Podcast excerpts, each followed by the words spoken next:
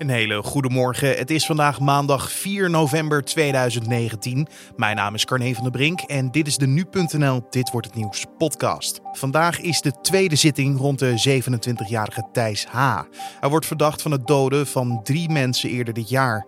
H. heeft eerder gezegd dat hij de mensen in een psychose heeft omgebracht. Zelf met deze bekentenis lijkt de zaak tegen H. nog lang niet voorbij. Dus de Openbaar is wel heel erg benieuwd uh, of het verhaal van, van Thijs H. klopt. Of dat hij dat misschien verzonnen heeft om juist uh, zijn straf te ontlopen. Je hoorde rechtbankverslaggever Joris Peters. En met hem gaan we straks uitgebreid over deze zaak verder praten.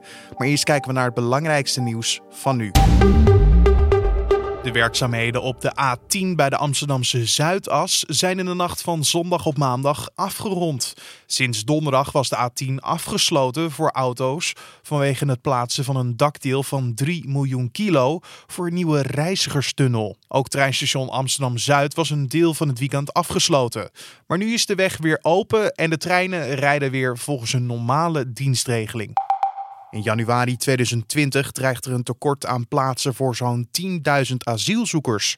Dat meldt het NRC zondag op basis van stukken van het Centraal Orgaan Opvang Asielzoekers. Volgens de krant wordt de stijgende vraag naar plekken veroorzaakt door de vergrote stroom aan asielzoekers sinds afgelopen zomer. Ook zou de Immigratie- en Naturalisatiedienst, die asielaanvragen regelt, te kampen hebben met personeelstekorten. Hierdoor zouden de procedures traag verlopen. Lewis Hamilton heeft zondag met een tweede plek in de Grand Prix van de Verenigde Staten zijn zesde wereldtitel in de Formule 1 veiliggesteld. Max Verstappen eindigde als derde op het circuit in Austin en de winnaar van de Grand Prix werd Bottas van Mercedes. De 34-jarige Hamilton werd eerder in 2008, 2014, 2015, 2017 en 2018 wereldkampioen. En alleen Michael Schumacher is nog met zeven wereldtitels succesvoller dan de Brit. En over twee weken staat in Brazilië de ene laatste race van het Formule 1 seizoen op het programma. Via een pamflet aan de Tweede Kamer doen jeugdzorginstellingen een noodoproep over agressie, intimidatie en geweld door cliënten en ouders tegen jeugdbeschermers. In het pamflet zeggen de jeugdinstellingen dat acht op de tien medewerkers afgelopen jaar te maken hebben gehad met één of meerdere vormen van agressie, zowel verbaal, fysiek of in een dreigende vorm. Dat gebeurt niet alleen tijdens werk, maar ook steeds vaker in de privésfeer. Verder stellen medewerkers dat ze het zat zijn om aan de digitale schandpaal te worden genageld. Dit op social media en andere klachtenwebsites, waarbij de aantijgingen niet makkelijk van het internet te verwijderen zijn. De brief is ondertekend door 16 jeugdinstellingen, waar in totaal 4500 mensen werken. En branchevereniging Jeugdzorg Nederland steunt het pamflet. Fastfoodketen McDonald's heeft zondag aangekondigd CEO Steve Easterbrook te hebben ontslaan vanwege een relatie met een werknemer. Zo meldt persbureau AFP. Het is namelijk bij het fastfoodbedrijf niet toegestaan voor managers om een relatie te hebben met iemand van het personeel. In een mail gaf de CEO toe een wederzijdse relatie te hebben gehad met iemand van het personeel. En hij zou de relatie nu als een fout van zijn kant zien. En dan gaan we over naar het gesprek van deze podcast. Oftewel, dit wordt het nieuws. Ja, we gaan het vandaag dus hebben over de zaak rond Thijs H. Hij staat vandaag weer voor de rechter. En de 27-jarige man wordt verdacht van het doden van drie mensen eerder dit jaar. Nu.nl volgt deze zaak op de voet en daarom zijn we er vandaag ook weer bij.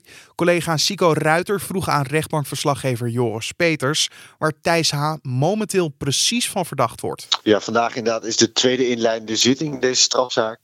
Uh, tegen Thijs H. Die wordt verdacht van het uh, vermoorden van drie mensen. Uh, dat is begin mei heeft dat plaatsgevonden in Scheveningen en in Op de Brunsmeheide. En hij heeft inmiddels bekend, wisten we eerder al. Ja, dat klopt. Ja. Dat heeft hij op die, op die eerste inleidende zitting gedaan. Het is zo goed om te weten dat de officier van justitie zei dat ook destijds van... Uh, Thijs H. heeft eigenlijk eerst ontkend dat hij er iets mee te maken heeft. Uh, de tijd daarna heeft hij eigenlijk vooral gezwegen. En op het laatste moment heeft hij inderdaad bekend uh, dat hij deze drie mensen heeft doodgestoken. Um, hij zegt het alleen in een psychose te hebben gedaan. Dus dat hij niet bij zijn uh, volle stand was. Wat betekent dat precies? Een psychose? Ja. Ja, dat, dat, dat moet je eigenlijk zien als in dat een mens niet wel meer in contact is met de werkelijkheid. Uh, Thijs H. zegt hierover dat hij de opdracht heeft gekregen om deze mensen te vermoorden. Dat kreeg hij van onder andere kentekenplaten. Uh, het eerste slachtoffer uh, werd doodgestoken en daarna kreeg hij eigenlijk te horen dat het niet voldoende was. Het moesten er twee zijn waarop die andere twee mensen heeft doodgestoken. Um, ja, hij zegt dus eigenlijk buiten zichzelf te hebben gehandeld. En het beste voorbeeld, misschien ook wel, we hebben dat uh, vorig jaar gehad met Mark F., de man die in uh, Den Haag uh, tijdens een vrijdag die ook drie mensen neerstak. Um, en die zei ook opdrachten van, van, van iemand anders te hebben gekregen. En die is uiteindelijk wel veroordeeld, maar die heeft geen strafverbod gegeven, omdat die gewoon volledig ontoerekeningsvatbaar was. Dus zo'n psychose, dat speelt een grote rol in de rechtszaak. Ja, het gaat een hele grote rol spelen. Want als inderdaad dat kan worden aangetoond dat deze, deze jonge man uh, daar last van had, uh, dan kan het zijn dat hij volledig ontwikkelingsvatbaar wordt geacht. Het is alleen wel. Uh, wat opvallend is, is dat hij voor deze steekpartij heeft hij zijn, zijn computers ook onderzocht. En er zijn zoektermen opgevonden als een, hoe houd ik hulpverleners voor de gek en hoe gedraag ik me als een psychopaat. dus de Openbaar Ministerie is wel heel erg benieuwd uh, of het verhaal van, van Thijs H. klopt. Of dat hij dat misschien verzonnen heeft om juist uh, zijn straf te ontlopen. Um, en daarom wordt hij ook onderzocht in het Pieterbaan Centrum. Dan verwacht ik niet dat we die resultaten vandaag gaan bespreken. Dat is meer van de inhoudelijke behandeling. Uh, maar die gaan inderdaad kijken of, of deze, deze man last had van, van, van wanen. Want die zoektermen die zouden erop kunnen wijzen dat het misschien toch wel bewust was. Ja, precies. Dat hij, dat hij dit vooraf gepland heeft en dat hij nu een soort uitweg zoekt om hier zonder uh, om er vandaan te komen. Het is niet dat hij dan geen straf krijgt en dan krijg je alsnog uh, TBS natuurlijk. Uh, maar het is wel wat anders dan, dan, dan dat je drievoudige moord te lasten wordt gelegd. Thijs H. heeft ook een brief gestuurd naar de nabestaanden. ja, hoe, hoe zit dat precies? Ja, dat heeft hij via zijn advocaat gedaan. Die heeft het weer doorgegeven aan de advocaten die de nabestaanden bijstaan.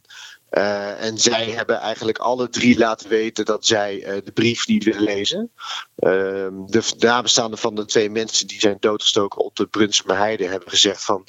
Nou, voorlopig niet. Wij zitten op dit moment in zo'n moeilijke fase nog... dat wij op dit moment nog geen behoefte hebben om deze brief eh, te lezen. de advocaat van de nabestaanden van de vrouw die in Scheveningen is doodgestoken... die zegt eigenlijk van wij weten niet of dit nou een oprecht excuus is. Of dat dit misschien een, een soort show is. Omdat ook journalisten op de hoogte waren dat deze brief is verstuurd. Alsof hij dus een soort van sympathie wil wekken in, uh, in de media. Uh, dus zij hebben hem uh, allemaal nog niet gelezen. En, en wat verwacht je vandaag? Ja, ik verwacht eigenlijk niet zo heel veel. Dat klinkt misschien een beetje raar, maar het is natuurlijk een inleidende zitting.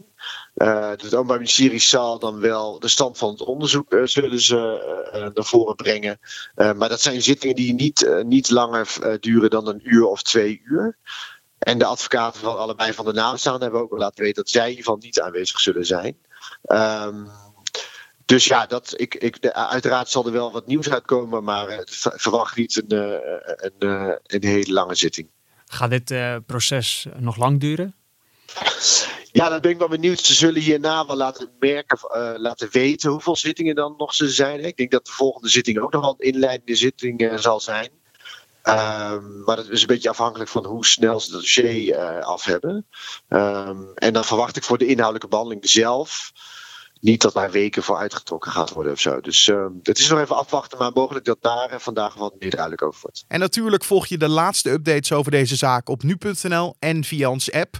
En je hoorde collega Zico Ruiter in gesprek met rechtbankverslaggever Joris Peters. En dan gaan we over naar de nieuwsagenda voor vandaag. En die ziet er als volgt uit. In Duitsland staat de Nederlandse atlete Medea G terecht voor drugsmokkel. In haar auto werd naast 13 kilo crystal meth en 42 kilo ecstasy ook 12.000 euro contant geld aangetroffen. De topatlete zegt niet te hebben geweten dat de drugs in haar auto was verstopt. En het Britse lagerhuis kiest deze maandag een opvolger voor voorzitter John Burko. Hij vervulde die functie tien jaar lang en maakte zich zowel geliefd en gehaat met zijn uitgesproken voorzitterstijl. Order, order, order, order. Spare us the theatrics. Behave yourself. Be a good boy, young man. Be a good boy. Voor zijn opvolging hebben zich negen kandidaten aangediend. En de opvolger moet zijn borst nat maken. Want de komende maanden staat de Britse politiek in het teken van de verkiezingen. En het belooft een pittige campagnestrijd te worden. En dan nog even het weer. De ochtend begint met plaatselijk kans op mist. Verspreid over het hele land is er ook kans op een enkele regenbui. Ondanks de kans op regen breekt de zon in sommige regio's toch even door.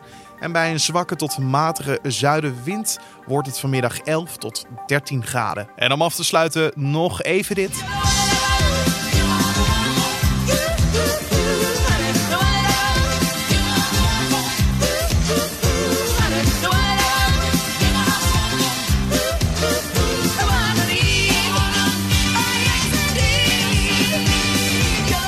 Je hoorde een iconisch nummer uit de film Grease. En dat komt goed uit, want het zwarte leren jasje en de zwarte broek die Olivia Newton-John droeg in de film zijn dit weekend op een veiling verkocht voor ruim 360.000 euro. Dat meldt de Rolling Stone zondag. De kleren die Newton-John droeg in de musicalfilm bleken de best verkopende items tijdens de veiling. Die bestond uit meer dan 500 stukken uit de persoonlijke collectie van de actrice en zangeres. De gehele opbrengst van de veiling gaat naar het Olivia Newton-John Cancer Wellness and Research Center. De actrice vecht namelijk momenteel zelf voor de derde keer tegen kanker. En dit was dan de Dit wordt het nieuws podcast voor deze maandag 4 november. Je kan ons elke maandag tot en met vrijdag vinden op de voorpagina van nu.nl en in je favoriete podcast app. Ben je nou blij met deze podcast? Laat het dan ook even weten aan je vrienden, collega's, huisdieren misschien. En wie weet gaan ze deze podcast dan ook wel beluisteren.